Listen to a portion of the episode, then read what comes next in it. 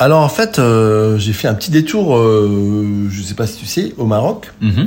Et euh, il y a un énorme port qui pêche des sardines à Essaouira. Donc, j'avais envie de cuisiner des sardines. Alors, vous prenez des petites sardines très fraîches. Vous les faites lever par votre poissonnier. Toujours un petit pourboire. Voilà.